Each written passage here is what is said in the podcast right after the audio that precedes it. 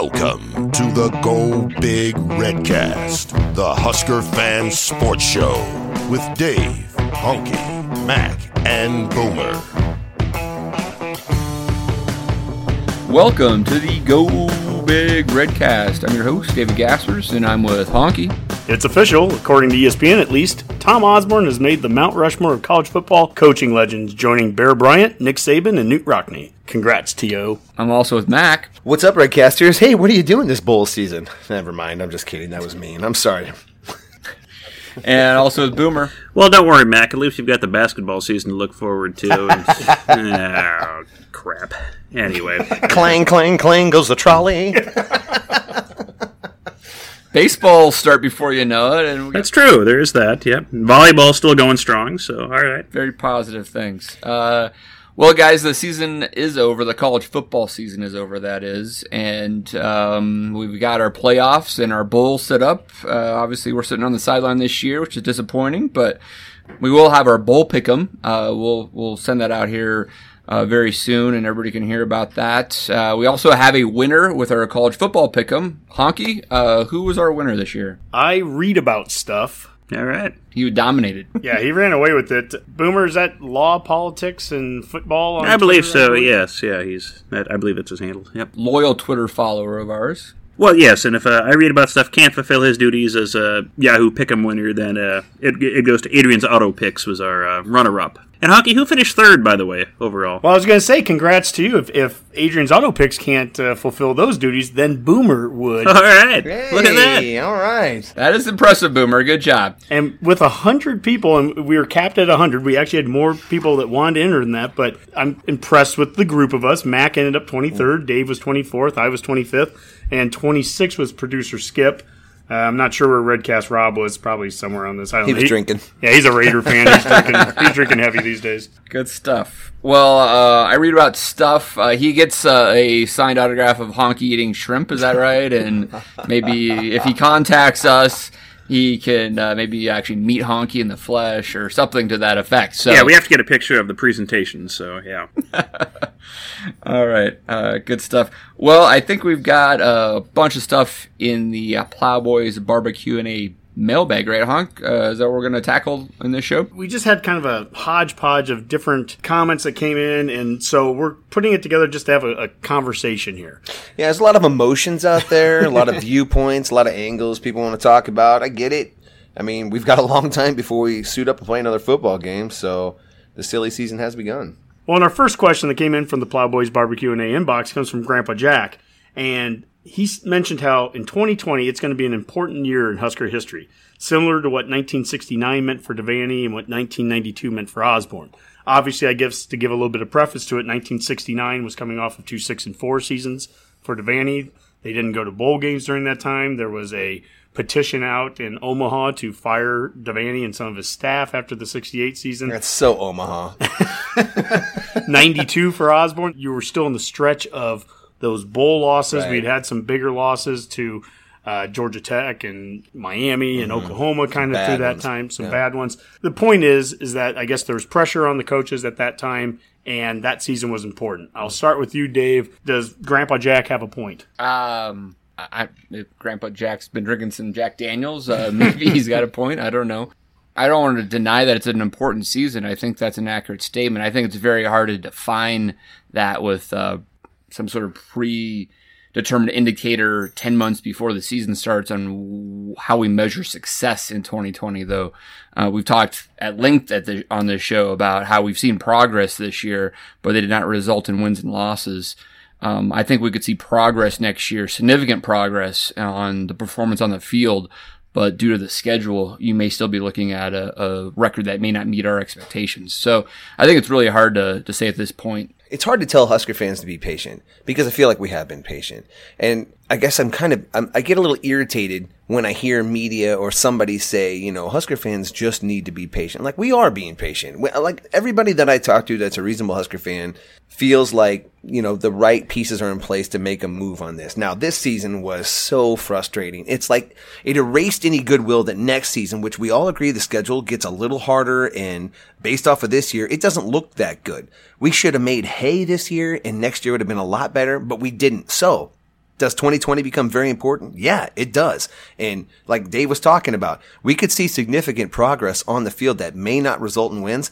Well, that's too bad. It needs to result in wins next year. We need some wins next year. This isn't one of those things where we're like, oh, a good try is going to do it. We erased all that kind of credit this year. So, no, I'm not going to tell Husker fans to be patient. So, Mac, what what are you telling us there? What, is, what does it mean that that's not good enough? Progress without wins is not good enough. This is what I'm well, saying. What does that result in? If they are five and seven last year, next year, right? Are you firing Scott Frost? No, I wouldn't fire Scott Frost. I'm not even close to saying that. But okay, so that's an, that's very important context because without saying that, you're that you're not even close to firing Scott Frost. You're telling us it's unacceptable. So, I mean, what are you actually trying oh, to Oh, how would say? That manifest in fr- well, I would say yeah. the sellout streak should be in jeopardy. I would say stop asking for money for facilities that you're trying to build. I, you know, that kind of stuff could manifest. If their number one concern is apathy setting in in this fan base for this program, they should be concerned. In a, in a losing record next year or not going to a bowl game, for me, and I'm a diehard, it would be close. It would be very close because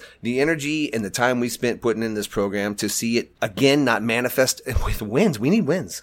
Well, if it doesn't do that, then, yeah, it's a problem. Well, I think some of the frustration here that I'm hearing from you, Mac, and I know we all feel it. I know people that are listening to the show that are loyal listeners, you feel it too, is that there is this question of how long should this take? We've talked about this over the last few shows. We absolutely believe he's laid a foundation. Take all the wins and losses out for a second. We're two years in. Mostly losses. Well, the point is, the point is that we've laid a foundation in the program where we built up a walk-on program. We have two years of strength and conditioning under our belts. We have a system in place. We will have a third-year starting quarterback unless he gets beat out in a competition, which either way can be a good thing, I right? I, I mean, have no problem with that. What I'm saying either way is that if, if it's a third-year starting quarterback, good. If if somebody else is better and beats him out, good. I, I don't really care right now. What I'm getting at is that if a foundation is, is now laid, we should expect pretty good results starting next season, right? How patient do Husker fans need to be there, I guess? To Mac's point, you've got to see actual on-field end result improvements. That has to equate to wins. You could say, oh, we're, our offense is better, or, oh, maybe our you know defense isn't giving up as many points, or you know special teams might have improved. But if that's not equating to wins, ultimately, does that matter?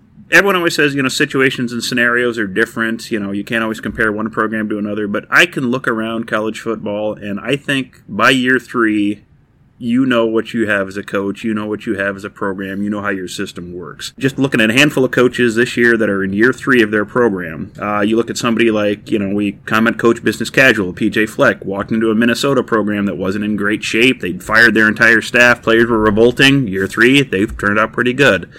Uh, Luke Fickell at Cincinnati took over a, you know, middling Cincinnati program, four wins there. You know, double-digit wins in years two and three. Tom Allen in Indiana's in his third real year there. He's turned them into a competitive bowl team. You look at Matt Rhule and Baylor. I mean, could you walk into a worse situation than he did at Baylor, where they, it's one of the worst scenarios you could imagine for an athletic department, and just horribly handled altogether, and he walked into a recru- recruiting class of one when he took over, and they're a game away from making the college football playoffs. Now, should we expect playoffs next year? No, but I think it's very reasonable for a fan base to expect progress and wins in year three in a program. And if you're not seeing it at that point, you have to start asking questions of why. What is it we're not doing well? Is it our scheme isn't situated for the Big Ten? Is there something we need to adjust? Is the three four not working? Are we not recruiting at the level we need to? Why aren't we doing that? Is what's not working? So, Honky, you've talked ad nauseum on this show at times about how Nebraska has a certain formula that has proven that it has worked here before. Uh, that not all formulas are plug and play, right? And that Frost has borrowed his blueprint directly from Osborne's formula for how it would work in Nebraska. Has anything changed in your belief in that application of how Frost is looking at that formula? What Frost brings here, and what I like so much about the system that we run here and what he's trying to do with mobile quarterbacks, walk-ons, local recruits, all the positive things. There's a ton of positive things. We are recruiting well within the Big Ten footprint. That can't be overstated. It also has to start to show up. It has to start to show up next year. I think it's too hard of a sell on Husker fans right now to sit there and, and, and sell a level of patience or that it's going to be another two or three years when we're already two years into the process. You need to give us some victories. You need to give us some good feelings along the way. And they blew some opportunities, to Mac's point earlier, this year. That's- Dave, when we were at Colorado, When we were at that game, a, team, a game that we obviously sh- should have won against a first-year coach and all that, and we lose that, that's an opportunity loss. And I'm not trying to put extra pressure on Coach Frost. My goodness, I, I can quote the guy from preseason when he was on B T N. He goes, the expectations in Lincoln have been far too low for far too long. That's him saying that going into year two. So now that we're done with year two, I don't think it's it's a wise move right now for us to try to preach patience. And when I say us, the if it's athletic director Moose or whatever, to sit there and try to say, hey, we're two or three years still away. I don't think that's a good idea right now. I think right now the, the best thing to do is let's just – I know this is tough to say because mm. we want all the news and everything we can get, but I wouldn't say much at all if I was the leadership. I would just go into the offseason, try to keep this as quiet as you can, just get better, keep doing all the, the things you guys are doing. I know there's a lot of good things being done under the behind the scenes. Keep doing those things. The wins will start to show. I'm positive in that. You know, the one thing I would I would add to that is the formula. The, the walk-on formula and the strength and conditioning. We all know that's a slow build. That's just how it is. The walk-ons aren't going to produce dividends until about four years into the program because it takes some of those guys who were overlooked in high school to build up with the strength and conditioning and nutrition to finally contribute significantly. Same with the recruits that we're getting and developing. The problem is when you lose to Indiana, when you lose to Purdue, and, and like you lose to these teams you shouldn't be losing to. We're not talking about Ohio State. We're not talking about Michigan. We're talking about the teams that we should beat anyway. When you lose those games and then you switch the, the schedule to next year, it's even going to be harder. So your, your likelihood of really improving your, your record next year is it's pretty tough. And so now we're going to have to stomach that and, and think about that. I really wish this season would have went better, fellas. And I'm not looking forward to next season like I was hoping to. Dave, this doesn't feel like the normal chipper, you know, happy-go-lucky Redcast that we normally do. Yeah, I mean, that's you guys. Uh, I don't really share a lot of these these issues, so I'm uh, I'm just listening in like everyone else, I guess. Dave, I'm proud of you for not being small. Yeah, exactly. Thank you, Mac. You've been telling me not to be small Listen, this entire time. I appreciate it. Thank you for letting me vent this episode. So what do you see positive here, Dave? I mean, uh, Boomer, I'm sure I know what you're asking. I mean, I, I mean, you guys, I mean, look at the schedule. We could start seven and oh next year, for goodness sakes. I mean, it's possible. Hell, Riley did. It's doable, right? um, and once you start that, that momentum, Frost has talked over and over again, is like winning's a habit. You start building upon those things. That, that's what this team needs. Uh, they need to come out and, and do that. I'm not saying they will, but I think they could. And uh, to Honky's point, I mean, like the recruiting wise, I mean, I got I'm really excited about some of the guys we brought in, especially within that five hundred mile radius. Big guys uh, on the offensive and defensive lines are really impressive. Those were the guys that we were missing for years, it seemed like. We'd always miss on those guys. Um, those are the guys that are going to stay in the program and develop. Um, I feel there's so many positives. Uh, it just it, it didn't manifest itself in wins this year. Um, and I'm not here to predict that it will or not, but I, I feel like it's going absolutely in the right direction. And all of those examples you gave me, Minnesota, Baylor, et cetera, those were three year, the third year, right? And they, they were actually not ex- exactly mm-hmm. expected to go that way, right? We didn't expect Baylor to go, uh, eleven and two or, or Minnesota to go ten and two this year. They went seven and six last year. They did happen to get one extra win in the regular season than we did this year, but that that's it, right? And then they turned the corner. So I'm, I there's no reason why I think we couldn't do that, and that's why I'm I'm not that worried. See, that's why that's why we have you on here, Dave. So in a little bit, we're gonna have Husker Hype on an interview that Mac and I did about a week ago, and they're part of our Husker Influencer series. Mm-hmm. And I do believe that even in our own way, guys, I, I know we don't think of ourselves like this, but I think we influence people positively or negatively, and we try to be positive. I think that we are just we're frustrated too for, for a moment. We want to be a very positive influence on Husker Nation. Yeah. We want, we see all the good things going on, and yet it has resulted just in not a lot of wins. But how do we maintain our positivity? If you followed my Redcast on the Rock segment, that's a good, uh, that's a good start right there. Man. Everybody, let, let's rattle some ice. Yeah, yeah, we could do that. yeah, uh, there's that. I guess a lot of my other teams have been terrible in sports for a long time, and I'm not saying the Huskers are terrible. It's just part of being a fan is you take the good with the bad, and it is what it is. You criticize what's bad, and you just take the, the wins when you can, and still enjoy it. Ultimately, at the end of the day, it's a game, it's a sport. Don't let it dominate your life, and it it can always be fun, even when it, things aren't going great. Okay, another question that we had that came in from the Barbecue and A inbox, also from not Grandpa Jack, but just Jack, but not Jackie Hanji. Uh, after reviewing the all-conference list, I thought I'd review a few of Wisconsin's first-team selections to see how they were recruited. Wisconsin's Tyler Biadez, I'm not sure, Outland Trophy semifinalist, was recruited as a three-star defensive tackle. And Zach Bond, the all-conference linebacker, was a low three-star athlete at six three, two ten. Their two best players besides Jonathan Taylor didn't come in for the position where they finished in college, hoping Cam Jurgens and Ethan Piper can be our version of Tyler Biadez, and maybe a Snodgrass could be developed into a Zach Bond three four linebacker. So, I, you know, here's an example, and thank you for the question, Jack. Here's an example of let's start looking forward towards the development side of things, that it's not all about getting the four- and five-star kids. You know, Wisconsin's more than proven that time and time again. It's about recruiting the right kids and then developing them once they get into the program. I get what he's saying, and I and I, and I get that the three stars made their way through Wisconsin's program and finally contributed. That's not a great comparison simply because Wisconsin's been doing the same thing for years and years and years and years, where a guy can come in and maybe be developed quickly and, and exceed his athletic potential as a high schooler in college. This is what we talked about before, Bloom, when you said, am I concerned about if our recruiting numbers don't match up with Ohio State's? And I said, it's more, I would look more at the numbers at the end. Are we putting guys in the N F L versus are we getting those blue chips right at the beginning? Wisconsin puts guys in the N F L. Currently, we have not been putting a lot of guys in the N F L. With what we recruit and the players that we have, if our coaches are worth their salt, these guys need to get in the N F L. And I think Lamar Jackson's a good example of somebody that they got to the N F L that I, or I think will get to the N F L, that last year I wouldn't have said would. And he's a, he's a talent, but his play did not mate what I thought an N F L player would. This year it has. So as we go forward, that might be something we see. To go back to our discussion yeah. about patience, though, in this case with these Wisconsin players, these are fourth and fifth year guys. Yeah. So to get to that point of them being at that Outland level, it didn't happen overnight even at Wisconsin. The only difference is Wisconsin had their previous, you know, three and four and ten years of recruits built up, you know, over that time, right? So I guess, you know, Dave, I'll go back to you with, with this, is that I know where Jack is coming from here, and I and I can see that same vision. That's just going to take time, right?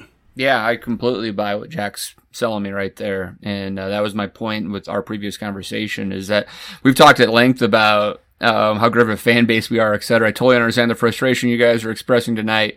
But if we believe in the formula that Scott Frost is trying to bring to uh, Nebraska, which is maybe different than other programs that have turned around maybe quicker than what we've seen, uh, we're going to have to have those type of players develop. And um, I, I do think that we, we're going to see that. It is going to take a little bit of time. And we might, might start seeing it already next year. Um, but, you know, we may really start to see it in year four or five, et cetera. So, yeah.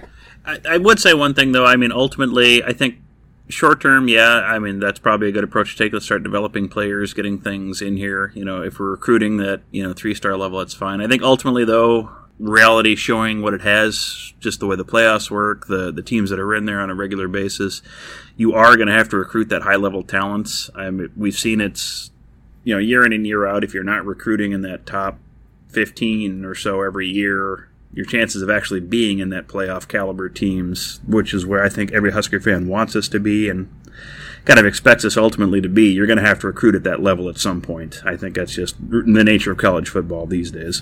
Yeah, I don't disagree with that, Boomer. I think my point, maybe Jack's point, is is that with Nebraska's in-state or near-state talent pool, we need to be able to take those three-star players mm-hmm. and give them time to develop in certain positions, mm-hmm. namely offensive, defensive line, and mm-hmm. maybe, again, maybe these linebackers are another example where you can get guys uh, in-state and over a period of time develop them. And then you can go get your four- or five-star guys from Florida, California, whatever, to fill in those other skill position players that you can't find locally, right? Mm-hmm. And yeah. So it has to be that combination. Well, I, yeah, I don't I don't think I'm saying anything ultimately different than that. I mean, yeah, we still you're still going to get those kind of players, but I, I do think ultimately you do have to have those high-level recruiting classes. I mean, we everyone likes to bring up Wisconsin as that example of teams that have those, you know, classes in the, you know, the thirties and twenties and turns out quality programs, but we've seen time and again, they can't get over that playoff hump. I mean, they can't ultimately no. win the Big Ten, beat Ohio State on a regular basis. They can't get to the playoffs and win. And I think that's probably the ceiling with the talent they have, with the nature of college football being what it is and the postseason structure being what it is. They're kind of limited, and that's that's the ceiling. Right, Boomer. My my point, I guess, is, and I, we're not disagreeing here, but my point is, is that Nebraska's ability to recruit at the skill position level should be greater than Wisconsin's. It historically mm-hmm. has been better than Wisconsin's. And so if we can just simply get better at what we do from a player development standpoint within in-state and near-state recruits uh, in certain key positions, that additional recruiting prowess that we have um, across the country should deliver those classes. Yeah, maximize the recruits that are in your area, maximize the development of those recruits that are in the area. That's what the Wisconsin's doing. But then, of course, we're going to go a little bit more national in that. We're going to get in yeah. some... Yeah. I think some some high-level talent at specific positions, and when you marry those two things together, that's the Nebraska of the, the great years that we yeah. knew. Well, There's I mean, nothing even, Wisco- different. Even Wisconsin's only like a Russell Wilson, or a Russell Wilson from being very, very good, you know. So, and that's kind of what we were in the nineties, too. It took a Tommie Frazier and a Lawrence Phillips, a couple few key guys to go along with all our hard-nosed guys to, to put us over the hump. That's probably our ceiling, you know, where we recruit and develop and recruit and develop, and we, we were con- competitive, we're a tough team, and then when we get some exceptional players, that's when we can really make a run. That's that's what Husker football would look like running optimally, and and I know Moose is not wrong about this is going to take some time. However, after this last three-season stretch, I will not field any patience like well, requests. I'm just it, not going to hear that. It's just that we need to see, everyone needs to see some progress in the terms of wins, wins. and losses to get us to that long-term vision, to get us to that point three and four years from now. That's, I mean, there just has to be wins. Dave, you've said this a number of times, is that fan bases need to have shared moments of success and glory and, and victory and, and times where we cheer together about things mm. just to keep us going. Even in Riley's first year, just beating Michigan State, that was a that good was a cool moment. Game. If you were a first-time Husker fan going to a game, and we were three and six at the time, but we beat a top ten team, that at least is a great moment, a memorable one. Like, that's the thing, that this was a season of a lot of lost opportunities where yeah. there were so many moments where we could have had that. It could have been at Iowa. Yeah. It could have been with thirty-five thousand people at Boulder. There were moments to have these really memorable days as a Husker fan, and we just kind of blew them. And that's where, you know, I do think that it puts more pressure on, on the next season to be something better. Yep. All right, let's kind of move away from that discussion here. And uh, obviously there's bowl games that are have just been announced and the playoff system coming up here. Uh, completely different question that came from, from Bummy Booth on Facebook. He asked, are dynasties good for college football? And I think that's probably an interesting question, being that we're basically seeing the same rotation of about five or six teams that are, you know, in the playoffs, and really the same rotation of only two or three teams that ever win them. Uh, Boomer, I'll start with you. Uh, what are your thoughts on, on dynasties right now? Are they good for college football? That's a good question. Uh, I think the way it's kind of currently situated, they're not especially great for college football because it's so difficult for that upstart team to kind of get in there and knock off that dynasty. You know, part of the fun of, you know, whether it's, you know, the N F L or the N B A or the major leagues, yeah, you've got dynasties. You've got the Patriots. You had the Warriors for years. You have, you know, you can have the Yankees or whoever it is show up in those team, you know, in those leagues. But you have opportunities for those upstarts to those Cinderella teams to get in there and, and slay those giants. And the way college football is currently situated, you don't have that opportunity. It, it, it's it just constantly it's built to coddle those dynasties, and it's just reinforcing, and they just play each other, and nobody gets a chance to knock them off. Like, if this year comes down again to, you know, Clemson playing either Ohio State or an S E C team, it's, you know, it's the same thing we've seen for how many years now, and that does kind of get old after a while.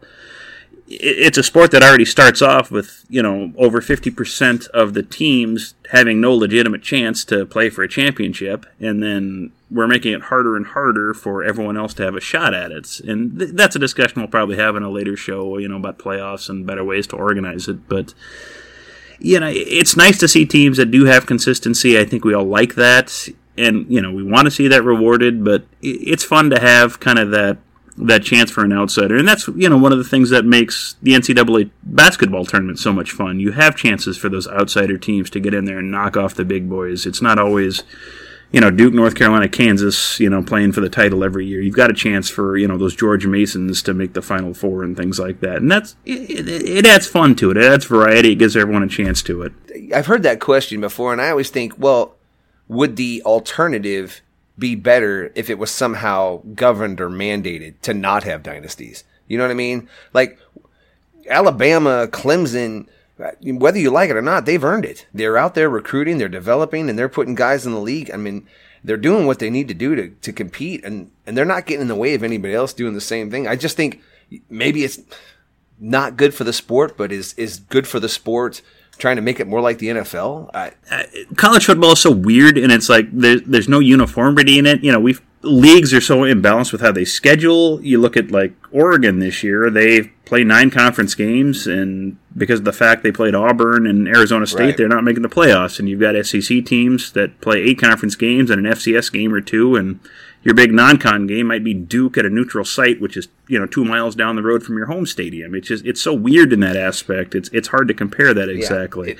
If they were going to look to fix any of that, I would say, yeah, conference, how many conference games you play, make that uniform. Yeah, you know, that, that would be that would be a fair way to do it. Yeah, there, there's there's a lot of things college football I think could do better. Uh, you know, some of it you can't always control. I mean, you know, Clemson is great, and you know, it's not their fault. The A C C is a friggin' dumpster fire because that's one of the worst conferences, you know, I've seen out there. I think the the postseason nature of college football, it doesn't allow for anyone else to have a chance to, to step up and take a shot at these dynasties, which is what makes other sports kind of fun.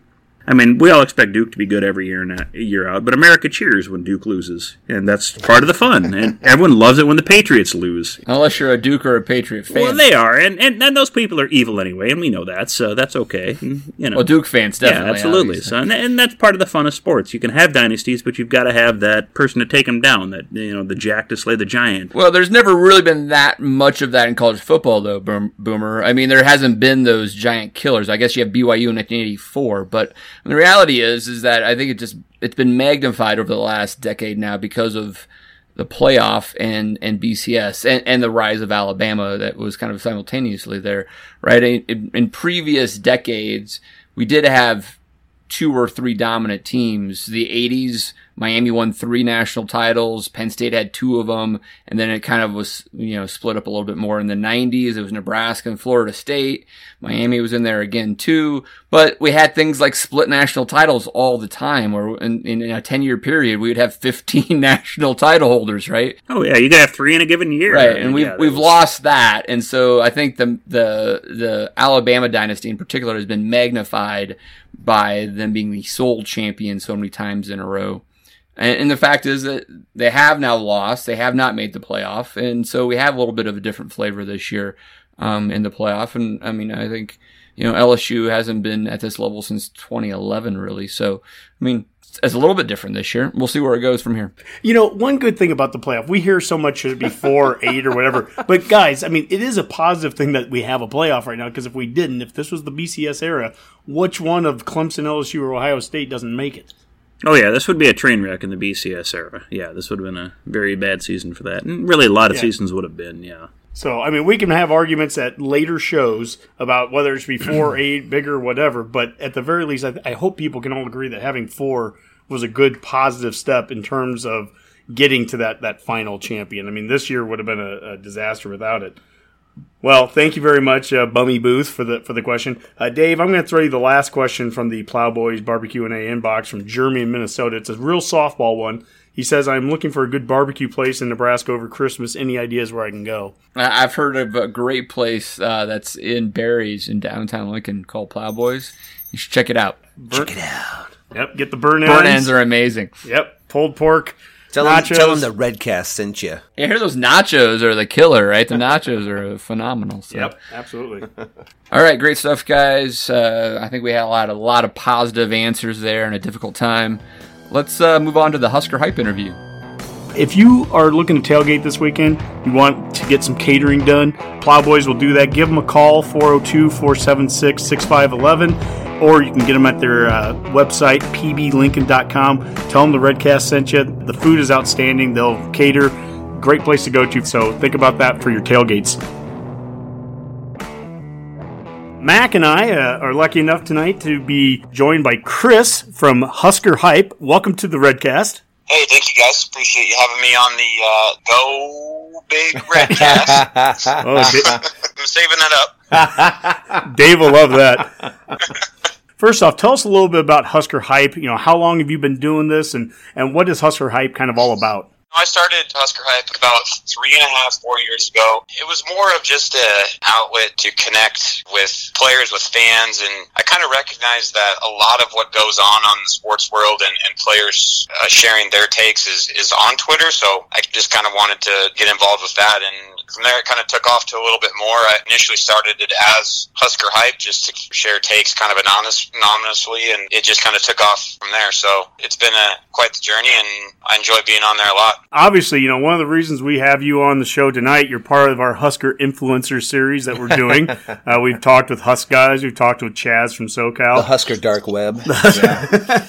And part of the whole purpose of this series that we're doing is just talking with other like-minded Husker fans that, you know, we can be critical, we can right. critique the team, and at the same time, you keep some kind of sensibility of positivity and also progress. And I think that right. kind of leads us into this last season, which... on the surface, it's five and seven. It's a losing season. It's a third straight year without a bowl. And yet, I think we can all see the improvement. We can see areas that need to get better, but that's a piece of what all of our different entities on the web have been doing, is that we're we're sitting there trying to kind of push some of the positive. Right. I would agree with you, definitely. Um, it's it's nice to be able to get on there after maybe a, a tough loss and kind of share the positives and go over things. And especially for me, I live out here in Arizona, so, I mean, I'm not around a lot of Husker fans all the time, although I, you know, I was talking with you earlier, Honky, about how, how many Husker fans there are actually out here, but I'm usually hunkered down in the war room.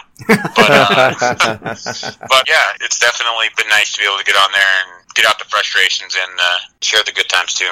Sometimes I feel like the media or the fan base gets portrayed as very reactionary. You know, people are always calling for coaches' jobs already. I'm like, well, maybe some people are, but the overwhelming majority of Husker fans I talk to don't think like that. I mean, that's just absurd, but that's what gets commented on, and that's what gets, you know, on Twitter and, and has traction. That drives me nuts. So, like, when we can get together and do stuff like this and just talk about it, I'm like, yeah, we're frustrated, and, like, nobody wants to be at this many wins for the season. I mean, five, that was unfathomable, you know, in, in July. So, I mean, but at the same time, it's like, well... am I going to be realistic, or am I going to hate my life? You know, you have to reassess, man. This has been the season of reassessments for sure.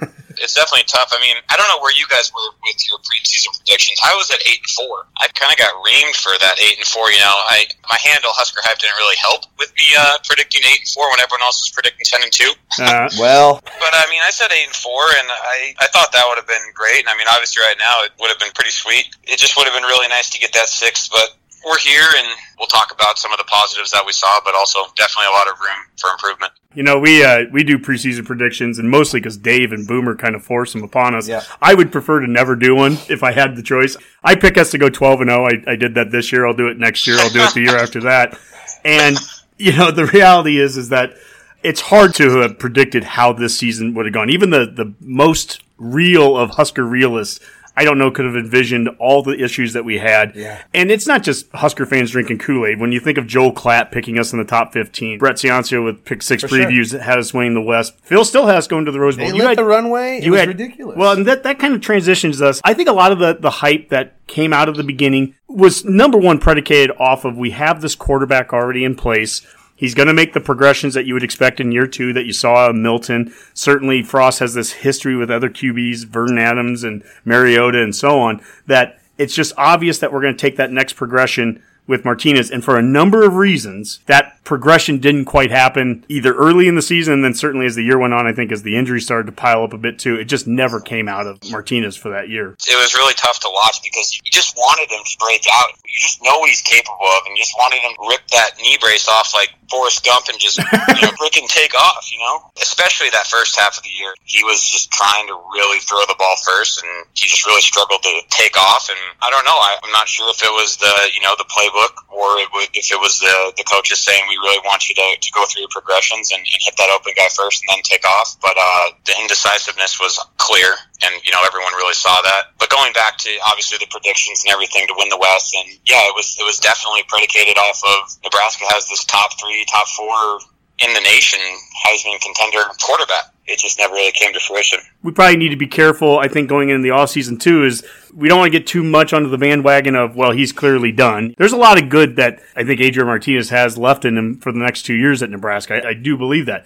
I also believe that there has to be a quarterback competition. There should be anyways, but there definitely needs to be one. And we've got the horses at the position to have, a, I think, a legitimate competition, Mac. You know, if, if they're going to truly make this an open competition, he's going to have to play at such a level that he can't keep those guys on the sideline. And he, he is capable of that. I do believe he is capable mm-hmm. of that. For whatever reason, that never manifested this season at all. And you'd see flashes, which was frustrating.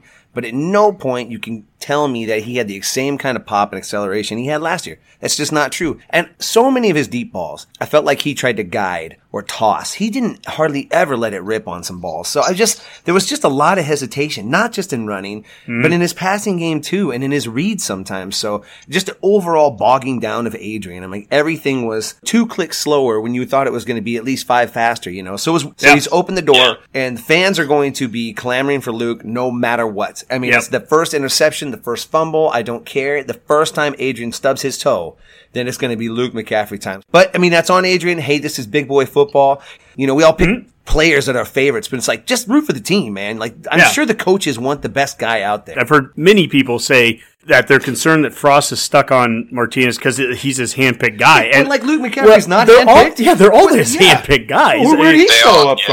from? What bus did he get? Who's that guy? He didn't pick him. I think what we all want, that's and ridiculous. Th- this is a tenet of the history of Nebraska football, is to have competition. Frazier and Behringer had competition going into their senior years in ninety-five. Yeah. Osborne said after that season was done was that Behringer threw one extra interception in fall camp. They were grading every single play, every snap, yeah. and And that one extra interception was the difference between Behringer and Frazier starting the beginning of the ninety-five season. I mean, there's competition with those hey, guys. Jalen Hurts got replaced by Tua wow. Tagovailoa, so I mean, like, it happens in big boy football. May the best man win. That's all I'm saying. You're like, I'm sure the coaches want to win the game. I'm almost, I'm almost positive they want to win. What did you think about yeah. the play of the quarterback position as a whole this year? I think out of all of them, Vedra might be the best at running that tempo and, and getting him moving and getting him going. And he might not have maybe the arm strength or, or the top end speed or the burst of McCaffrey, but I mean, he was definitely fun to watch and nice to have. Uh, obviously, Luke is just a freak athlete. You can definitely tell that he's kind of easing into it still with the college game and the speed. I mean, I mean, he gets up to speed, but just kind of the way he finishes runs. Obviously, he's explosive. He's really fun to watch. And then um, going back to Adrian, it was just he had so many things. It was like, oh, man, that's not him. And But at the same time, he would make some really good plays, and he would make some nice cuts and, and everything. Um, we got to be able to run shorter passes and, and screens. And it just seems like Adrian really, really struggled with those screen passes. He, if he happened to get them over the linemen, they were just rockets. Mm-hmm. And he didn't have that touch. I still feel like Adrian will be able to work and figure it out this offseason, but he's it's definitely a competition, and other guys are going to push for it. I mean, Luke wants it, dude. When you see him mm-hmm. out there, he he wants he's, to be out there. He's, yeah. he's such a gamer. He's yeah. he's on the sideline screaming and yelling and like, God, we need that so bad. We, yeah, and we Nebraska just, fans like that stuff, too. They see yeah, that, and that yeah. kind of fires them up, whereas Adrian is kind of that contemplative, real low-key dude. You know, right, and, and with right. Adrian, I could make the excuses early on in the season. You know, we're getting high snaps. It's throwing off the tempo. You know, Mo was in. Mo was out. You know, we didn't have a run game yet. We're breaking a new line. All that's true. All that contributed to him having a less than stellar season. But there were also times mm-hmm. where he had time in the pocket yeah. and there was an open guy, and he would overthrow it by a mile for no reason. Those were the hard ones for me to excuse. He still dropped a few dimes, but yeah. like the passing game, I was surprised to see him struggle in the intermediate game like he has. Yeah, the analysis paralysis that I think is part coaching, part quarterback, being at the Colorado game, that third down in, in overtime where he got sacked, he's in the pocket, and if he takes two steps to the right and just takes off, there's forty yards of open wow. field. And a year ago, he sees that and he takes it. That's and so, it's so strange. This, and it's that's, not like we haven't seen him do it. What we saw this year was a regression, and that was the position that I think led most of the people to the preseason predictions that they, you know, they made. Certainly it did. Running back-wise okay. this year, what did you see? Yeah, I mean, it was just obviously just such a funky deal at running back. And at the end of the season, I, I really do think Mills was kind of that Ozigbo guy. He just mm-hmm. he needed those reps. And you could see at the beginning of the season the way he would finish runs. Kind of left a few yards out there and a couple of those fumbles. But, man, he really figured it out. He was fun to watch. They really got some something going with that outside run, that bash scheme. And that was fun to mm-hmm. watch that, especially against Wisconsin. And then, you know, as I spoke with you earlier with Wandale, just such a massive talent.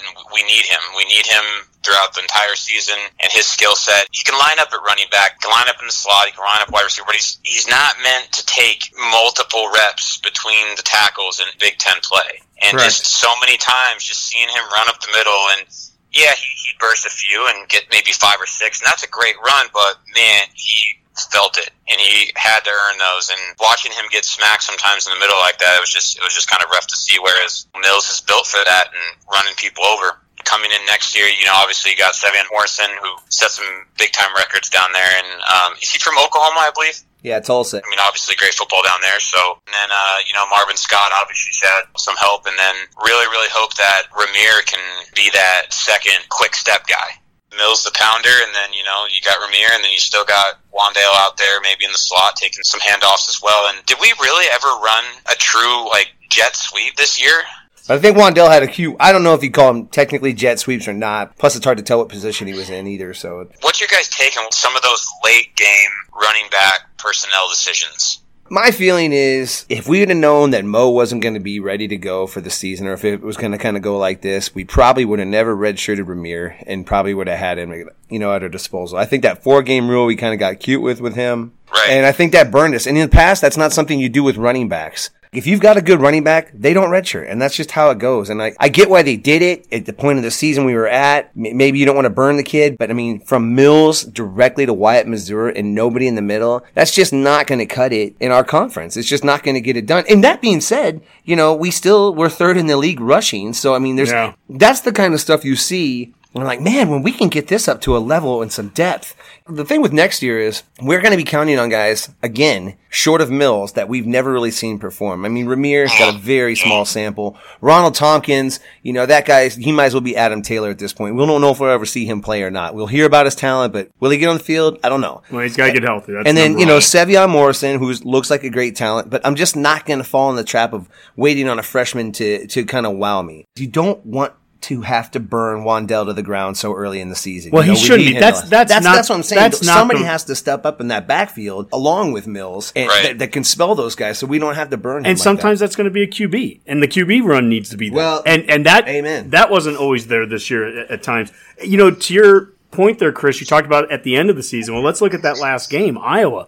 And I was the first one, you know, first half, I'm texting the, the other guys on the Redcast, and I'm like, good grief, man, run the damn ball at these guys. I mean, I literally became run the damn ball guy because of all the side screens, and, and that's been talked about ad nauseum. But I go back and I look at the stats right now, and Nebraska, we ran seventy-nine plays against Iowa. Yeah, that's a lot. fifty-six of them were run plays, twenty-three were passes, which is actually I, – I, I love the percentage. I, I truly do. But I've actually heard the, the opposite of people being negative at the end of the game where, where we should have been throwing the ball a little bit more. I, oh, you just can't. Ple- I mean, you're not again, is that please. everybody, or is that just a few morons who got enough likes on, well, their, on their tweet? That my happened? Big thing is we talk so much about recruiting of receivers, and I know we're going to move on to receivers here in a second. We need bigger receivers. Don't get me wrong. But it's crazy how when you get a quarterback outside of the pocket and you stress the defense that way and the defense has to start to come up and play you, it's amazing how you can throw it deep to even short guys. J D. Spillman's not real tall, and yet McCaffrey getting outside to the left and bringing up defenders, he was a wide-open receiver for that. Right. Yeah. Also the tight end, downfield, the tight end. I mean, think back to like one of the first plays of the season, Jack Stoll's streaking straight down the, the hash marks. Yep. Wide open. Or I think it was Wisconsin, that block, Allen, block, block, block, and he came off and mm-hmm. he released yeah. wide open. Like, yeah, definitely just throwing it downfield more to even tight ends. Those guys are tall. They're certainly super tall. I like what they tried to do at the very end of the year, getting Hickman out there as a wide receiver. I think that was smart. You know, yeah, definitely. He could be a tight end three years from now. He could be a tight end next year. I, you know, whatever. We'll see how he develops. But right now, if he's built like a six six receiver, play him as a six six receiver. It, it doesn't even really matter the way we do the offense either. I mean, he no. can grow and stay on the field that entire process, you know. Like, they move those guys so much. He he could be such a weapon in this offense, you know. Like, that's the kind yeah. of stuff that gives you hope. You know, moving on to the wide receiver position, because I feel like personally, on the offensive side of things, it's probably been one of the more underperforming units. And I say that knowing that Wandale was great, but I kind of feel like Wandale came in great, you know, and that was just sort of, that was just him being him. The lack of development in that position group has been irritating. Yeah, I don't feel too good about it, to be honest with you. I didn't really feel too good about the wide receivers this year. I guess I'm kind of with you on it's kind of the, for young guys and you guys coming in, I mean, no matter what stars you are, what your huddle tape looks like, it's it's a different ball game when, when you get there. And mm-hmm. until until we see something and we see some passes and we you know we see it happen, it's just really hard to get too rallied up behind it. Hopefully we get that JUCO, that Omar Manning guy, maybe that uh, I think he's a decommit from Miami. His name's I think Marcus Fleming. Yep. Yeah. We need to replenish the cupboard, and obviously wide receiver, they got to get a few guys there to help out. It, it's tough. I mean, you don't you don't have that Stan, or you don't have that Quincy Anunua like we've had in the yeah. past. It's crazy how many good wide receivers we have had that would really thrive in the system that we're using right now that we just you know don't have on the roster currently. It's also crazy how quickly a room can change and flip. I mean, this whole season, you know, we heard ad nauseum about how short we were, and yet in literally in one month, as the new year starts up and the offseason starts up, we'll have Xavier Betts on campus. If Chris Hickman stays at wide receiver and develops into that, maybe maybe that's his role this offseason. You bring in any one of those JUCO receivers you talked about, whether it's Omar Manning or you know even with uh, Xavier Hutchinson, any one of those guys that could be here, mm-hmm. all of a sudden you can fairly quickly flip a room around. But that just as, in height, though. But what are they just do in on height? The field? But that's that's, that's the a, point. That's the thing. We talked about it last year, Mac, when we went to the coaches clinic and we watched the practice. That O line was too deep and looked the part. You notice how I'm transitioning over to the line here, but nicely done. But looking the part and playing the right. part are two completely different things. Chris, maybe I'll, I'll throw this over to you. Is there an area of the offense that you think showed the most improvement over the year, and an area of the offense where you didn't see that improvement? I thought that the improvement across the whole low line was pretty good. I mm-hmm. mean, going from the high snaps and then the pulling guard with those bash plays that we had with, you know, Mills on the outside and Cam getting to the second level on some linebackers sometimes. Yep. And the pass pro was atrocious. I would say probably the O-line had improved the most. I agree. Um, I, Hymas yeah. had a sneaky good year at left tackle. He graded out very he's, well uh, on some of those yeah, pro ratings. He's, uh, He's got that nasty to him too. He's he's the, he's one of those guys that's got that, that what they're talking about, that nasty, that mm-hmm. finish the play. I think Farniak's a little nasty in some ways too. Yeah, but, but you and know, I'm not talking about fifteen-yard penalty nasty. You know, not, like, no one's but, talking incognito here. Right. Yeah. Yeah, but you kind of got to have that, and I, I think Frost is looking for that. You know, I couldn't agree with you more, Chris. I think the area of the offense I think improved the most by far was, was the O-line from season's beginning to the end. And what I would love to see this offseason going into next year is, you know, we, we go all mid nineties, we shave the heads, and, uh, you know, we get we get, we get the pipeline. Barbed wire tattoos. We get the pipeline going there, baby. That's that's what we do. I'll put some Converse on. I don't care. Well, conversely then. Conversely. Nice. Nicely done. Conversely, what area did you see struggle the most from the beginning to the end? That's got to be quarterback and Adrian. Sure. Never really clicked, never really found it. It was tough to watch, and you love the kid, and I still think that he can come back and be, be the guy. I just wonder, too, you know, with preseason and the Heisman stuff, if it really did get to him, and he's the spotlight now. He's a sophomore. He's captain. He's, you know, he's, he's everything, you know. He's expected to do a lot. He's expected to carry the team, where the first year it was like, man, he can just go out there and and done it. When you're watching it on T V, sometimes you don't, it looks like he's got time and it looks like he should be able to step up and run, but you don't realize what a good job that defensive line is doing of keeping their, their rush lane sound. They look blocked, but until he passes them, they can disengage and get him right away. It, it looks bad on T V. It makes him look indecisive, but, but you're right. The defenses were playing him smarter this year than they were last year. All that said, we all see the struggles. I'm not excusing any of that either, but this is the Big Ten, and this is what Frost and staff have to deal with. I'm like, we're going to see good coaching. We are going to get scouted. Everybody's got a huge staff. You know, nothing's going to get missed. There was one play, I believe it was this Wisconsin game, and, and we ran an empty set. You could see the linebacker come back off the line. Obviously, he's spying the quarterback, and Martinez ran straight to him for like a big bear hug of like two-yard gain. They knew that was coming. You know, Frost alluded to this a little bit. Mac, you mentioned it on a show about a month ago, how, you know, you said wait till the season's done. Frost might mention an injury or two mm-hmm. for Martinez. And, and immediately after the Iowa game, Frost said, you know, he'd been banged up a bit. Let me ask you this. If, say, the staff had a chance to do it over again, and maybe we're assuming that Adrian's been hurt most of the year. Okay.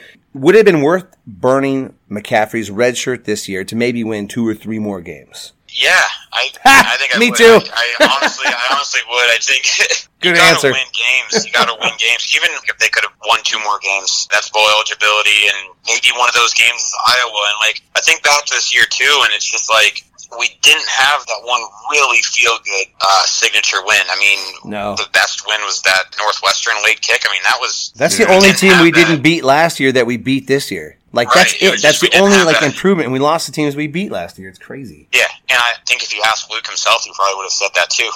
Yeah, I agree. I'm not even sure if I asked the staff, and I guaranteed them that scenario, that they would even say no. Well, but but I think at a certain point in the season, maybe the numbers get away from you. It's like, ah, well, the reason, what do we do? The reason I think it's a valid question that you asked, Mac, is that we've all heard we were an inch away from being nine and three. And we were. We were up collectively forty-one to three on Colorado, Indiana, and Purdue. And we lost all three of those games. Obviously, the Iowa game, we are a very winnable game, right? I mean, we're talking inches, right? Now, the pessimist could sit there and say that, you know, we could have lost to Illinois and Northwestern too, right? So we are inches away from three and nine or nine and three. And the point is, is that I think as we look back on that season, if we thought that there were players that could have played that could have helped make us nine and three over three and nine or five and seven, yeah, yeah I would take any one of those scenarios. If it was playing Ramirez Johnson, if it was playing Uh, McCaffrey, if it was, you know, Ben Hart earlier and, and moving Farniak to guard, whatever it would have been. Yeah, but um, in four years from now, when we're challenging for a national championship,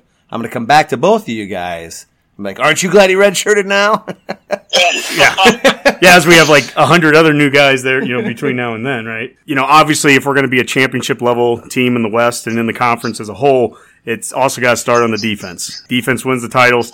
We, we did improve in yep. spots here. There's a article I read last week from uh, Sipple about, you know, how the defense made improvements, just not enough. As I look at, at the last season and where I think that we got better and where we need to keep improving, let's look at that front seven. And Chris, you and I, we talked a little bit. I think we both felt that the D-line made a lot of progress this year and, and looked pretty good, held their own, and I think there's a lot of promise there in the future. Yeah, I mean, I thought the D-line played well enough to win the game.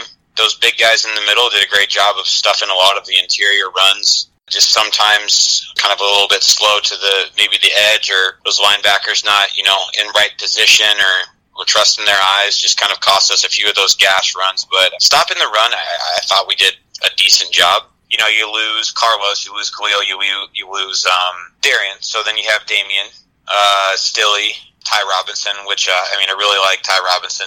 Who else? Casey Rogers, uh, Keem Green, mm-hmm. uh, Wilderman, yeah. Oh, yeah, Tate Wilderman's a guy I never think about either. You got those guys Yeah, there. DeAndre Thomas. DeAndre Thomas, that's it. Oh, yeah, yeah, DeAndre Thomas. He played well, I thought, in a few games. He had such a nice play on an open field uh, tackle on Jonathan Taylor in that Wisconsin game. Yep.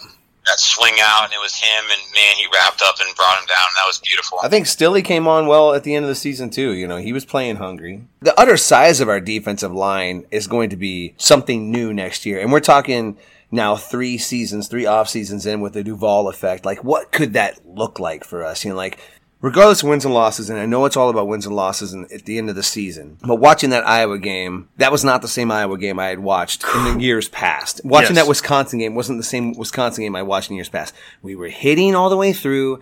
Listen, a little bit of movement from those offensive lines to our defensive line isn't necessarily a loss. Those are really good offensive lines. We weren't getting buried. And like that, that kind of, we've shored that up so much in the two years. Yes. That's we, something going forward. If we can get linebackers in the back, knowing what they're doing and filling in and hitting and bringing the wood, it changes quickly. We need a pass rush eventually to come either from the D-line or, yeah. or the outside backers. Or but, aliens, we need a wizard, well, I don't care. You look at the end of the Indiana game and the Purdue game, you look at the initial reverse that Iowa ran for fifty yards on us, a lot of that wasn't because teams were running up the gut on us and pushing us around. It was not setting the edge. Let's transition into the linebackers there, Chris. You know, how's that room going to change going into to next season? It was so painful so, sometimes to watch those teams with those big, lugging, slow quarterbacks run the R P O and rumble down the field for eight yards on the outside. And it was just painful to watch that. We got killed so many times by that R P O. And we need guys just attacking and, and linebackers attacking. If you're thinking about next year with the backers,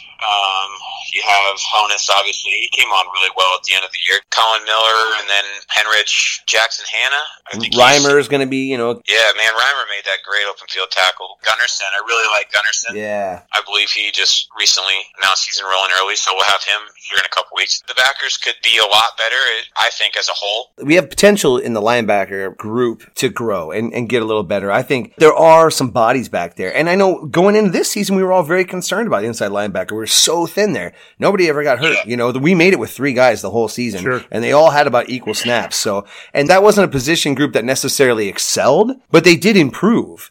And, you know, you mix that in with maybe a Caleb Tanner, one more year in the strength and conditioning program. Right, right. Garrett Nelson, you know, that's this all-fire team. You can see the prototype is length, right? Length and athleticism. And, like, once we get Duvall and we get Ellis in there to try to kind of build these guys now, like I said, year three, who knows what that position group could do or, or look like going into next year. Wow. One thing that next year also represents is the third year of the walk-on program. And when you're talking about all the depth you just mentioned mm. at inside linebacker, I mean, you also start to throw in a Joey Johnson who's going into year three, yeah. Chris Cassidy. We already mentioned Reimer. The, these are all dudes that are just going to play that much more of a role in building depth there. Yeah. And I think that's the broken record from last year was depth bit us at some point almost across the board at every position last year. And some of that was redshirting dudes and... and probably the most not, costly was kicker. Yes. Kicker, but... Yeah. I mean, And even that, I mean, we just got an Iowa Western kicker that's going to... Yeah, I bet that never happens to Scott Frost again. But it, it is literally just about building depth, and, and the walk-on program is going to play a role in that, is that we're just going to have body after body, keep developing these guys and see where they go. If we can land that Caden Johnson kid out of Minnesota, that'd be really nice for our linebackers also. Yeah, I love the idea of getting that Big Ten area guy, especially, you know, a Minnesota kid off the season that they've mm-hmm. had. He would be ideal. He's a big, yeah. he's a big-bodied kid, and kind that's just pass rusher type too. And it's just one of the things that Frost has done a very good job of in the last two years. We have gotten some Big Ten area kids in that front seven on defense and on the O line. We've got guys mm-hmm. that would have been playing at the Iowas and Wisconsins and Michigans. They've been playing against us, and instead we're getting them. Well, as you do that year after year after year. That's what's going to eventually make us look like the Iowas and the Wisconsins in the trenches. If you just think about three guys, so if you think about Caden Johnson, Blaze Gunnerson, and that Nash Hutmacher, mm-hmm. the polar bear guy. Yeah. Yep. Those are, like you said, the Big Ten area guys that yeah. traditionally we haven't been getting in the past. They love football. They can play in the snow. They mm-hmm. don't wear hoodies. And, you know, yeah, like getting those guys, it's just... Well, that's the thing, that. Chris. When people say that... I was listening to a Big Ten podcast that had said Nebraska hadn't laid any foundation over the last two years with Frost, and it drove me crazy. Look, you was can it an Iowa podcast? No, it was a Michigan guy actually. But look, I get it. You can call us out for winning four and five games, but you can't tell me that there hasn't been a foundation laid. And to your point right there, Chris, about getting Big Ten area guys, especially in those trenches, right? Over the course of the, the last couple of years, to get a Ben Hart out of Minnesota, mm-hmm. to get Prochaska out of Nebraska, who's going to be the top in-state kid. We're not losing in-state kids. We kept, you know, Hickman here instead of him going to an Iowa or somewhere else, yeah, you know, at tight end too. Yeah. Ethan Piper didn't have a Nebraska offer until Frost got here. He had an Iowa offer. They had offered him already, you know, uh, but Riley wouldn't. And to keep those local kids here, where Nebraska is going to compete against the Big Ten in the trenches, you're going to get these area guys. And then what sets Nebraska apart from the Iowas and the Wisconsins over time is going out and getting Savion Morrisons and getting big-time... Smothers, you know. Getting- Smothers. I mean, going national to get some big-time skill position athletes. I love Riley and everything, but... Think about the Calabrasca movement and what came out of that and how crazy and how hyped everyone was for that. I was watching Oregon the other night, and their entire starting defense, I feel like, is twenty sixteen and twenty seventeen Nebraska misses. It's just insane. It, I cut Frost some slack sometimes thinking about what he inherited, and like you said, it, there's definitely foundation that he's laying and getting these in-state guys and then surrounding them with the playmakers and the talent.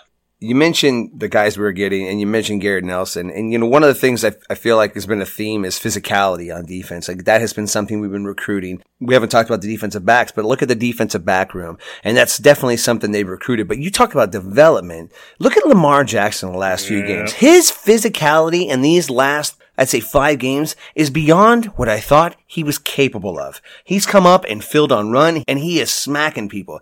To to finally see a guy like that, one of our four stars, kind of one of our forgotten four stars, really. I know he's had a ton of play time, but Lamar's fell under criticism since the day he got here. But that's a guy who has raised the level of his play the last two years and bought in, and you can see some growth from it. I felt like when we played Iowa, I saw some hitting. We have a team full of tacklers, but not a lot of hitters. And like with these young guys, I feel like we got some hitters in here, some guys who want to do some damage. Like, you want to run the ball? Cool. I'm going to smoke you when you get to me. And like, that's fine with me. You know, like, that's what I want to see. I mean, like, gain four yards, but it's going to hurt. Like, we're not doing that. We're just shoestring tackling before. And like, that's what we've seen all along. Like, bad angles and lunging for tackles and hoping for eight yards. Like, now, you know, if I, if I see what Travis Fisher's doing, and the model seems to be six two, two fifteen, you can be safety, you can be a corner, you can be a nickel.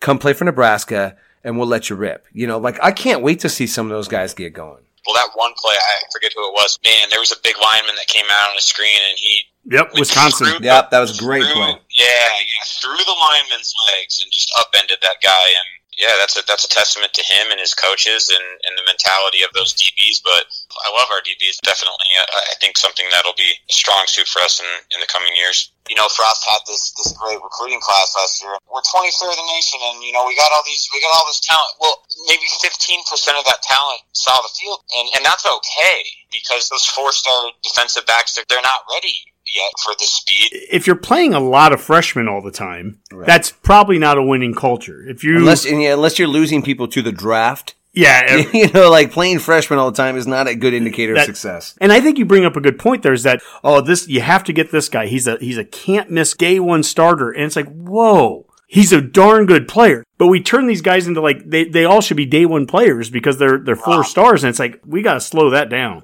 Yeah, you're obviously going to have those high four stars and those and those five star guys that are the freaks, obviously, and they're coming in and they're doing it right away. If you think about Micah Parsons at Penn State, sure, I mean, dude is an absolute freak. Yep, he, it doesn't matter. He's he's going to contribute right away. He's a freak.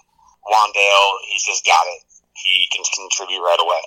But that doesn't mean that uh, you know Noah Poole-Gates or you know. Newsome and those guys and those D Bs, and I mean, even some of our, our linemen aren't going to uh, develop to what their ranking deemed them to be talent-wise. It's just they're not there right now. Think of Iowa for a second on the D-line. Epinesa didn't start, and he was a five-star guy. He didn't start until this year, his third season. Now, he played a lot the first two years, but the point is, is that it took him three years to get a starting position at Iowa, and he'll probably go pro after this year. He and, literally uh, is the difference in that game. Did you look at his stat oh, line? It was, it's like it's Sue-esque. Amazing. But that's the point with these guys, is that they can come in and be contributors and all that. I mean, I come off negative towards star rankings, and I'm probably too rough on them.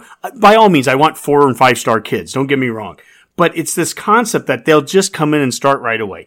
I, you know, I said earlier, Ben Hart should have played more. I don't know that he should have. Maybe I'm wrong for even saying that. That's a lot to come in as a freshman, and you're already stronger than guys who have been in a weight program like this for a mm-hmm. year or two. I'm like, that is, that should be, as going forward, rare talent. Wandale was here for the whole offseason. And it wasn't like on day one he just stepped into being a star player. It was, what, game four when we were at Illinois where yeah. he kind of had his yeah. breakout. It took him multiple games, and that's Wandale, right? He was the elite of the elite. Right. If you come in and you work hard and you earn it, you're going to play. Mm-hmm. I, I don't think that they're going to go around and say, we need you. I guarantee you you're you're going to start. I don't know if that's Coach Frost, if that's his, if necessarily his culture. I think more of his culture is work hard, earn it, and you're going to see the field. All right, well, this was a great discussion here. Yeah, and thanks and, so much for coming on, man. And, Chris, this is the first yeah, yeah. of more discussion. So, I mean, this is not the end, the Go Big Redcast and Husker Hype. But having said that, I mean, kind of what are your final parting shots on the season and on the offseason moving forward, uh, you know, as we look ahead to two thousand twenty? Yeah, I mean, first off, I just want to say thank you guys for having me on and everything. I really appreciate what you guys do, and, and being able to listen to you guys is, is really nice. It's more than just uh, you guys sitting down and pushing play and record. I, I know that all the work that goes into it, so uh, hats off to you guys. I appreciate it. Um, as far as this season goes, I mean, you know, we as fans, it's just it's so tough because there's not much we can do besides support the team. I do think that it, it's important for us to not lose the fact that we are Nebraska, we have high expectations, and we want to be in Indianapolis at the end of the year. That's got to be the expectations.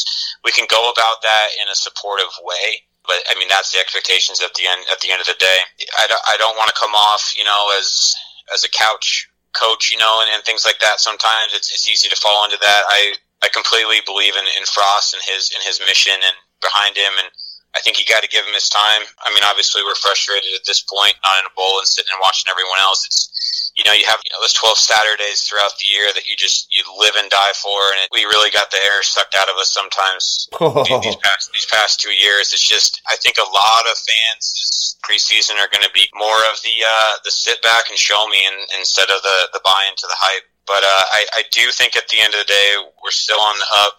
We got a lot of work to do, but, I mean, it, it's it's headed in the right direction, and I do uh, believe in what Frost is doing. That's the kind of message we need to pump out in the offseason because, hey, no one's buying the Kool-Aid this year, right? I mean, we're all going to be grounded and everything like that. That does not mean that we cannot have a very good season. It's yeah, just, it's right. just everybody's to the point like, you know what? I'd rather not listen to you talk. Let's just see it on the field. I've got faith in you. We got the right guys. But again, thanks so much for coming on, Chris. It was awesome talking to you.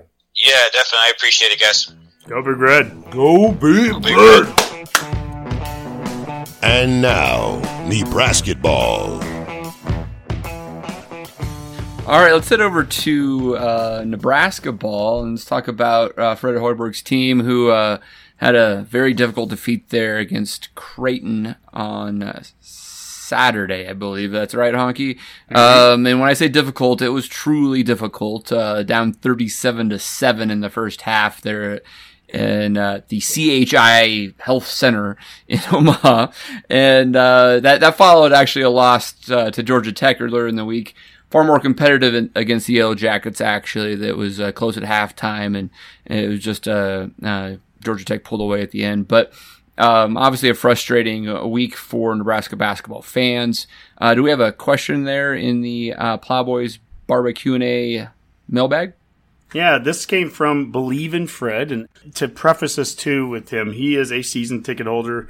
He is a longtime Husker basketball fan. Huge we, Husker basketball We fan. rely a lot of times on, on him for – you know, different uh, bits of nuggets of knowledge that, that he can throw our way. He writes us and he says, for your next Nebraska ball discussion, it's okay to understand that asking N U fans to sit through this reboot is the toughest ask in program history, and make that statement with the understanding that it's not a negative towards the current coaching staff or team. They can be independent of one another and be viewed as completely se- separate circumstances. But he said, because I, for one, struggle to sit through this once again, seeing that this previous regime had gained stability and identity. That doesn't mean I don't understand why the change was made, nor do I not understand the potential. It's more the fact that the consistency and stability was within reach with hoops in regards to being competitive game in and game out, and it's hard to look forward to things when that felt within grasp. And then he said, discuss. So, Dave, you are a basketball expert. That was a whole lot of information there. I agree with some of it, and I don't agree with some of it, but I'm I'm going to let you begin the conversation on what Believe in Fred uh, had to say there. Yeah, that's a lot to take in, actually. Uh, I guess maybe I'd start, start at the end and, and um, I guess, question a little bit of, of where the trajectory of the program under Tim Miles was, was heading. And and really question if, if how big of a reboot this ultimately is.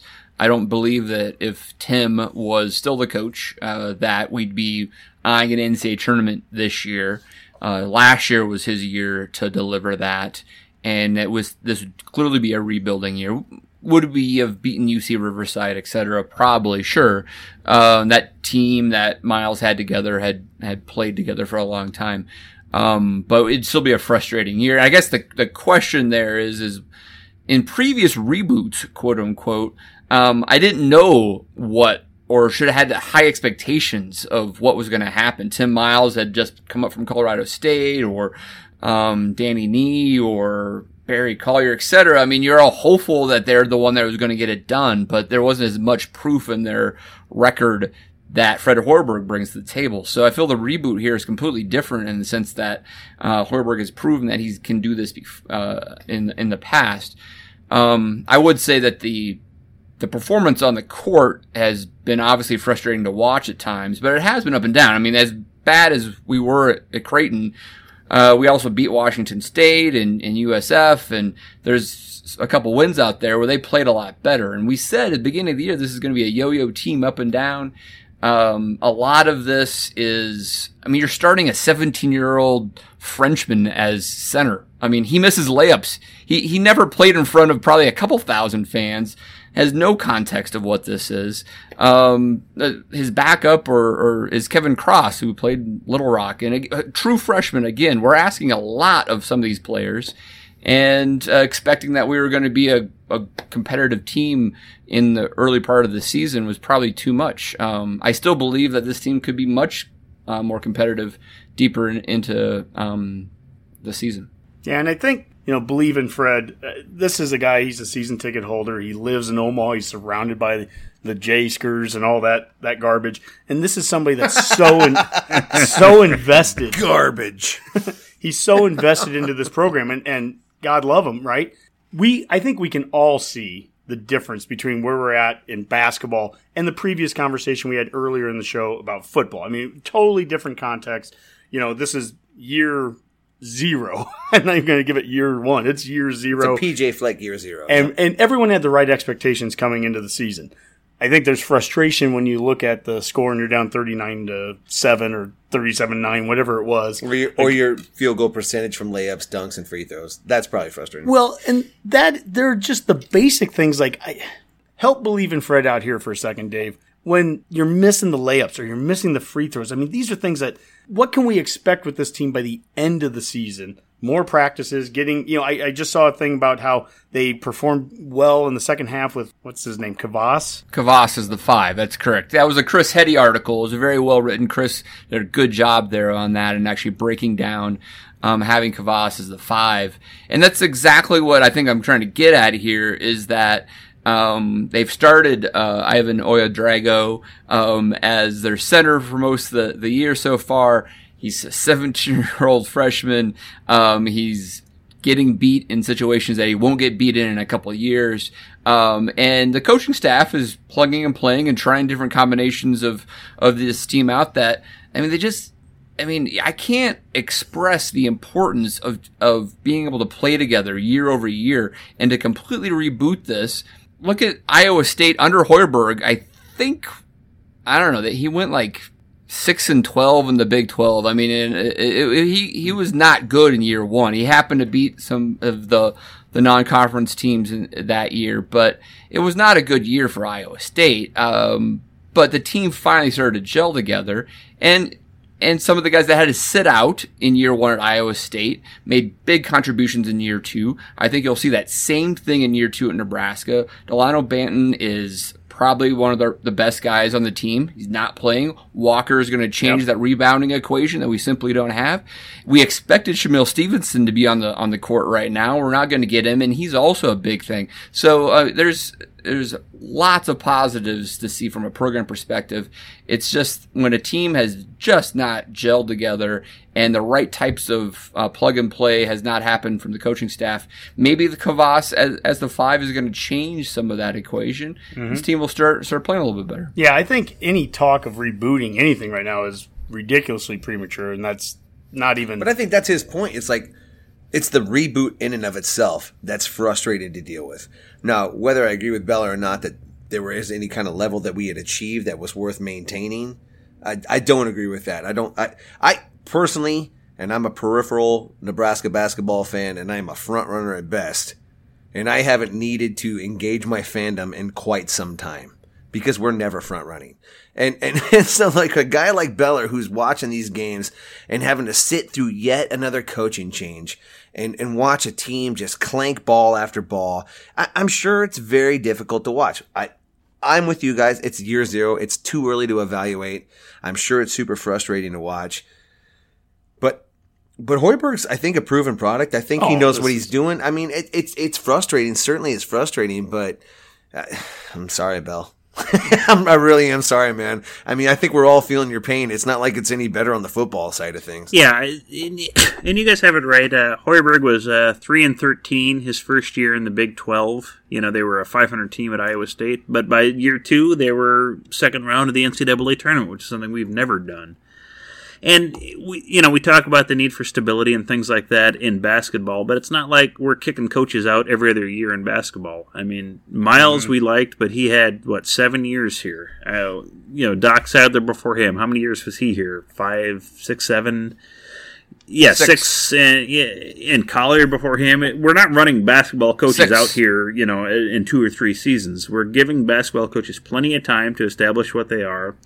You can say it's consistency, but it's not good consistency. We've made the N C double A tournament once since Danny Nee has been here.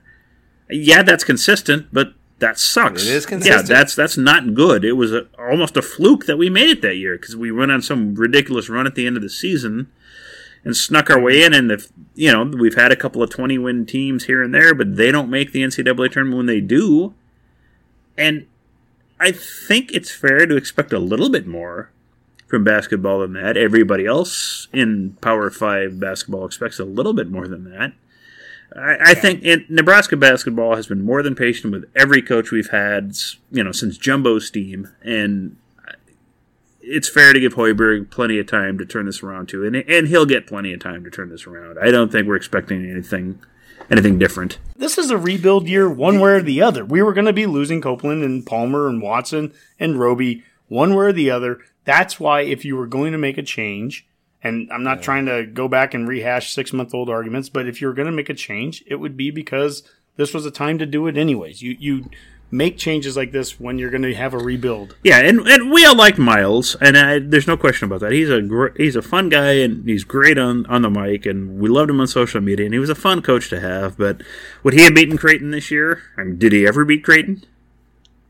Well, just last well, year. Yeah, once. once. I mean, once. yeah, once, once in seven years. I mean, he wouldn't have done it this year. I don't think it's out of the ordinary to ex- you know to expect what we did this year. So the only way this is out of the ordinary, like if if if Hoiberg's starting to field N B A offer jobs in year three, then it becomes like, man, why did we even go through all this? If it was just because we won't be able to sustain it if after he leaves. That that would be my, if if that's Beller's stance and like saying, you know, Miles is here for the long haul and he was built up to this and we could sustain that. I get that because Hoiberg hasn't been any place for very long at all, and that is a little bit of a concern. But whatever, I'm, I'm hardly a basketball fan. Sorry. I mean, he was at Iowa State for five years, and you know, if we could get five years out of a coach here and make the N C double A tournament, four of those, and get past round one most of those years. Oh, hey man, I'm all for well, it. We're building a statue to the guy here. I mean, let's let's take that for what it is. Fact. And you're starting to you're, you're pushing that team in the direction we think it can go, and that that'd be the best thing we could hope for out of a coach at this point. I think. Yeah. The mold would be cast after the first round of the N C double A tournament. So believe in Fred. Uh, we absolutely get the pain and, and the frustration that you have there, but at the same time, man, keep supporting these guys. Obviously, we know you will, and. Uh, You know, this. There's better times ahead, and my gosh, we have got the coach to do it. That's, you know, everything about what we were so excited about six months ago. We still are, and and actually, okay. General Stop. Studies. Stop. Dave, I think what would be a level of success that you could see that could come out of the end of this year? So, for instance, we know we're going to have a little bit of roster turnover again. It's not going to be as significant as it was at the end of last year, obviously, but. If we came out of this year and we said, you know what, we have a, we have five guys that played this year, plus the two that you're sitting out that you talked about. If we had seven guys coming back, seven or eight guys coming back, and then they flip it with another six or so guys, I mean, and you feel like you have a solid roster coming into next year. I mean, is that a, is that a, is that the foundation? We talk about foundation on the football side. Is that a foundation for year two of Hoiberg where, you know, you feel they can take off and have some of that similar success that they had at Iowa State? Yeah, and I, I don't know if we'll actually bring that many more people in this year. We'd already lost uh, Curtis, obviously. Um, so, I mean, they're definitely going to potentially be uh, three or so at least, and, and maybe there is a, f- a little bit more of attrition there. But I think bringing Blanton, Walker, and Stevenson in um, redshirting this year will make a big difference. I think that uh, JUCOs like Cam Mack and Gervais Green, it usually takes a, a couple of months for them to start playing better. So I feel like by the end of this year, even though we may only win three or four games in conference, I think I could see Nebraska basketball playing its best basketball in early March and not being a team that um a, a you know an Indiana or Purdue or anybody would want to play again um because uh we're, we're going to be a little bit uh more of a difficult out, and that will build into to year two. And if you look at Iowa State, he brings in Royce White, and it's you know there's there's sometimes you only need a couple of players that really be that game changer. And that we may already have that those guys on the roster, just not eligible to play this year. I have a basketball question. I don't know if I've asked this before about Hoiberg's like philosophy, offensive style. I know he had success in the Big twelve. Would what he did in the Big twelve work in the Big ten? Is it is it comparable? I'm like I, I get it in football. I don't understand in basketball. Is it, is it like is it a similar kind of style? Like if if he was so operating, there's this has been broken down a lot, uh, both.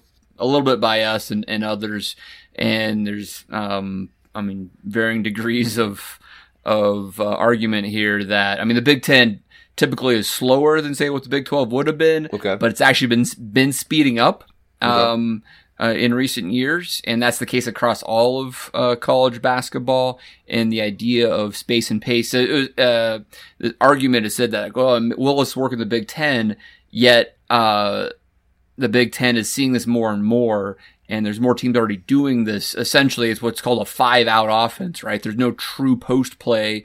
Uh, this is exactly what uh, Hoiberg really did against Creighton in the second half, where Kvass is essentially a non-existent five from an offensive standpoint. You got five guards. Um, you know, it's just varying heights, right? It's a five-out offense.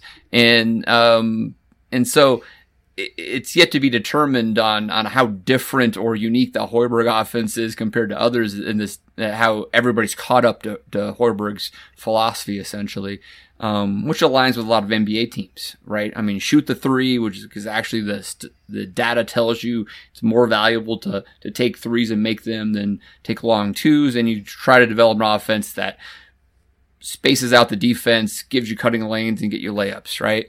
Um, but you got to have have the shooters and and the um, uh, athletes to do that. And they have to start playing together and talking to each other and communicating, and that's what we're not seeing when they play really bad. And uh, eventually, um, if you believe in Hoiberg as the coach, he is going to get these guys to actually start playing the style he wants to play. So a lack of a center isn't kind of a kiss of kiss of death for the Big Ten. He's going to get out rebounded in most instances. It just, it needs to be, you're trying to reduce that gap essentially. Okay. You need really athletic six eight, six nine guys that can still rebound and, and whatnot, but also then uh, stress the opponent's defense by okay. being able to hit threes and handle the ball and all this other stuff, right? So it's it's about and, pace and kind of isolation and space. Okay, I gotcha. So if, if, if that, then, well, then that's, that's well, good at least. I have a question, Dave. How... Moving forward, when this is really chugging under the, the Hoiberg offense, and we're going up against like a Purdue, a traditional Purdue, and we're talking two seven-footers, and like the, I kind of think of them as kind of being the old school of, of Purdue basketball or big, of Big Ten basketball when when they're playing with those big guys. How does this kind of offense stress that? Because we can't match them person for person, size for size typically, but what can Hoiberg do to put them in bad positions? Yeah, well, I mean, that's, I mean, imagine Kvass, uh, who may, he's not been shooting that well this year, but he's a career forty-five percent three-point shooter. Imagine him, or going forward, like someone like Delano Blanton, who's six eight as well, mm-hmm. um, playing the five, right? Now, he's going to be mismatched on the defensive end versus a seven-footer for Purdue. But you're going to try to figure out ways to change that through zone defenses or, you know, double teams, et cetera, um, those type of stuff. Offensively, imagine a Purdue center that we – you're going to imagine him in your, in your mind, right? seven two, yep, yep. blah, blah, blah, trying to guard uh, a a, a a a Delano Blanton type guy who can take you off the dribble, shoot, all this type of stuff, pass. I mean, at Iowa, at Iowa State, he had George, George Niang and Royce White, six eight, six nine guys running the point, essentially. That's that. Purdue can't defend that with that guy. So are you going to end up ultimately pulling your seven two center because you, you're just getting killed, mm-hmm. right? It's going to be a back and forth where yeah. we're going to get beat on, on our defensive end. They're going to get beat on their defensive end. It's who's getting beat worse yeah. and how you can actually, uh, uh, you know, match up, right? So it becomes a battle of like, you know, whoever's leading the game, the other team eventually who has to switch their style to meet what, the other team. Yeah. The games I've watched, yeah, exactly. we are dynamite about getting to the line. So if we could put any team in any kind of foul trouble, as soon as we start making free throws, we will be a far more dangerous team. But that's a very that's a very good point. We that get is, to the line like in a crazy rate. I mean, th- we talk about progress in a lot of lot of our shows, Dave. It is progress that we're getting to the line, right? We just aren't making them. Got to make them. Yep. Simple. And that, that's a mental thing. I mean, there's no way these guys are hitting should be hitting fifty percent. I mean, think about and that that's something that some players can never get over. Others can. It might just be a momentary thing in in, in their you know uh, you know career span. Other Shaq Shaq's well known that that couldn't hit the broadside of a barn from the free throw line during a game. In practice, he could hit you know ten, twelve, fifteen in a row. As soon as he goes out there during a game, he's a fifty percent free throw shooter. Um, So I don't think Gervais Green is a fifty percent free throw shooter in his career. He's going to bounce back, become a normal seventy, seventy-five percent, whatever. And uh, that will that will self-correct itself at some point. All right, Nebraska ball. Fantastic. All right, guys. Well, uh, great basketball conversation there. I'm looking forward to having more of those over the next couple of months. Uh, let's uh, get out of here with some parting shots. Honky, what do you have for me? Well, first off, I want to give congratulations to the city of Omaha. Uh, the twenty twenty M L B draft is going to be coming to Omaha next summer during the, the College World Series time, basically. So, I mean, how awesome is that? That's super awesome. We've talked about that. Mac cares probably less about baseball than he does basketball. But I think, I mean, that's an amazing thing. And I think it's great for the game. It's great for, for college baseball. And I, I think we've all talked about in the past how important Omaha is to college baseball, that it really is a, mm. you know, it's it's the city has been just such a great, I don't know. Omaha is a great event town. And they, they honestly, as much as, you know, the J-Screw thing happens, it's it's cool that they host these things. It's great yeah. for Nebraska. Yeah. So anyways, congrats to Omaha there. And the other thing I want to say is uh, I want to uh, thank one of our loyal listeners, Jim Flynn, on uh Twitter. He wrote that he wanted to thank us uh, for having a great year, the, the Redcast. He goes, as a Husker fan living in New England, to not only see every game is fantastic, but your podcast really makes me feel like I live closer. It's really great, and you guys should be proud. Well, thank you, Jim. We are proud of it. And uh, and you can also give us your kind uh, responses and and uh, give us five stars and all that on yes. iTunes or whatever your podcast platform of choice is. So thank you, uh, Jim, for the response, and you know we'll keep doing what we're doing. I sure hope so. All right, Boomer, what do you got for me? Well, a couple things. First off, uh, Jim, appreciate the kind words. So I, you're wrong about the expanded playoffs. We'll argue that on Twitter and later on in the show. Uh, you know, we've got plenty of time in the offseason to go over that, but we'll deal with that later. And uh, the other thing I want to bring up for Husker fans who are listening, it's not all dark. If you look at You know, our volleyball team, they're cruising along great. I hope you've watched them against Ball State and then Missouri. We've got, you know, Hawaii coming up and, um, you know, finals, you know, beyond that. So good job there. And women's basketball, I mean, heck, they beat Duke. If you want to say a Husker basketball team beat Duke, hey, Woo-hoo. We've got that. They're playing great. I mean, what are they, eight and one, I believe, at this point? I mean, please mm-hmm. support them. Enjoy that. Take it for what it is. You know, wins are wins. Husker sports are Husker sports. Support everything you can on it. And, uh, go Big Red no matter who you are. Absolutely. All right, Mac. Uh, Redcasters, I just want to thank you for indulging us this uh, this podcast for some of our lament, lamentations. What's the word for that? When Lamentations. I'd like to, that's what you want. Yeah. Thank you. For for this last season, it, it was a rough season on all of us, and, and this is just kind of the, the episode it all spills out. So, you know, by the time by the time the season rolls around, I'm sure Honky will be predicting a twelve and oh year, and I'll be predicting about two shy of that to look smart, and Bloomer predict a, about a five-win season, and Dave will tell us we're all idiots, you know. But, you know, the point is we're just trucking along, and we're going to do our best here. So go Big Red. That's our formula, Mac, right there. uh, well, uh, with that, uh, let's call that a Go Big Redcast. Go Big Red. G B R.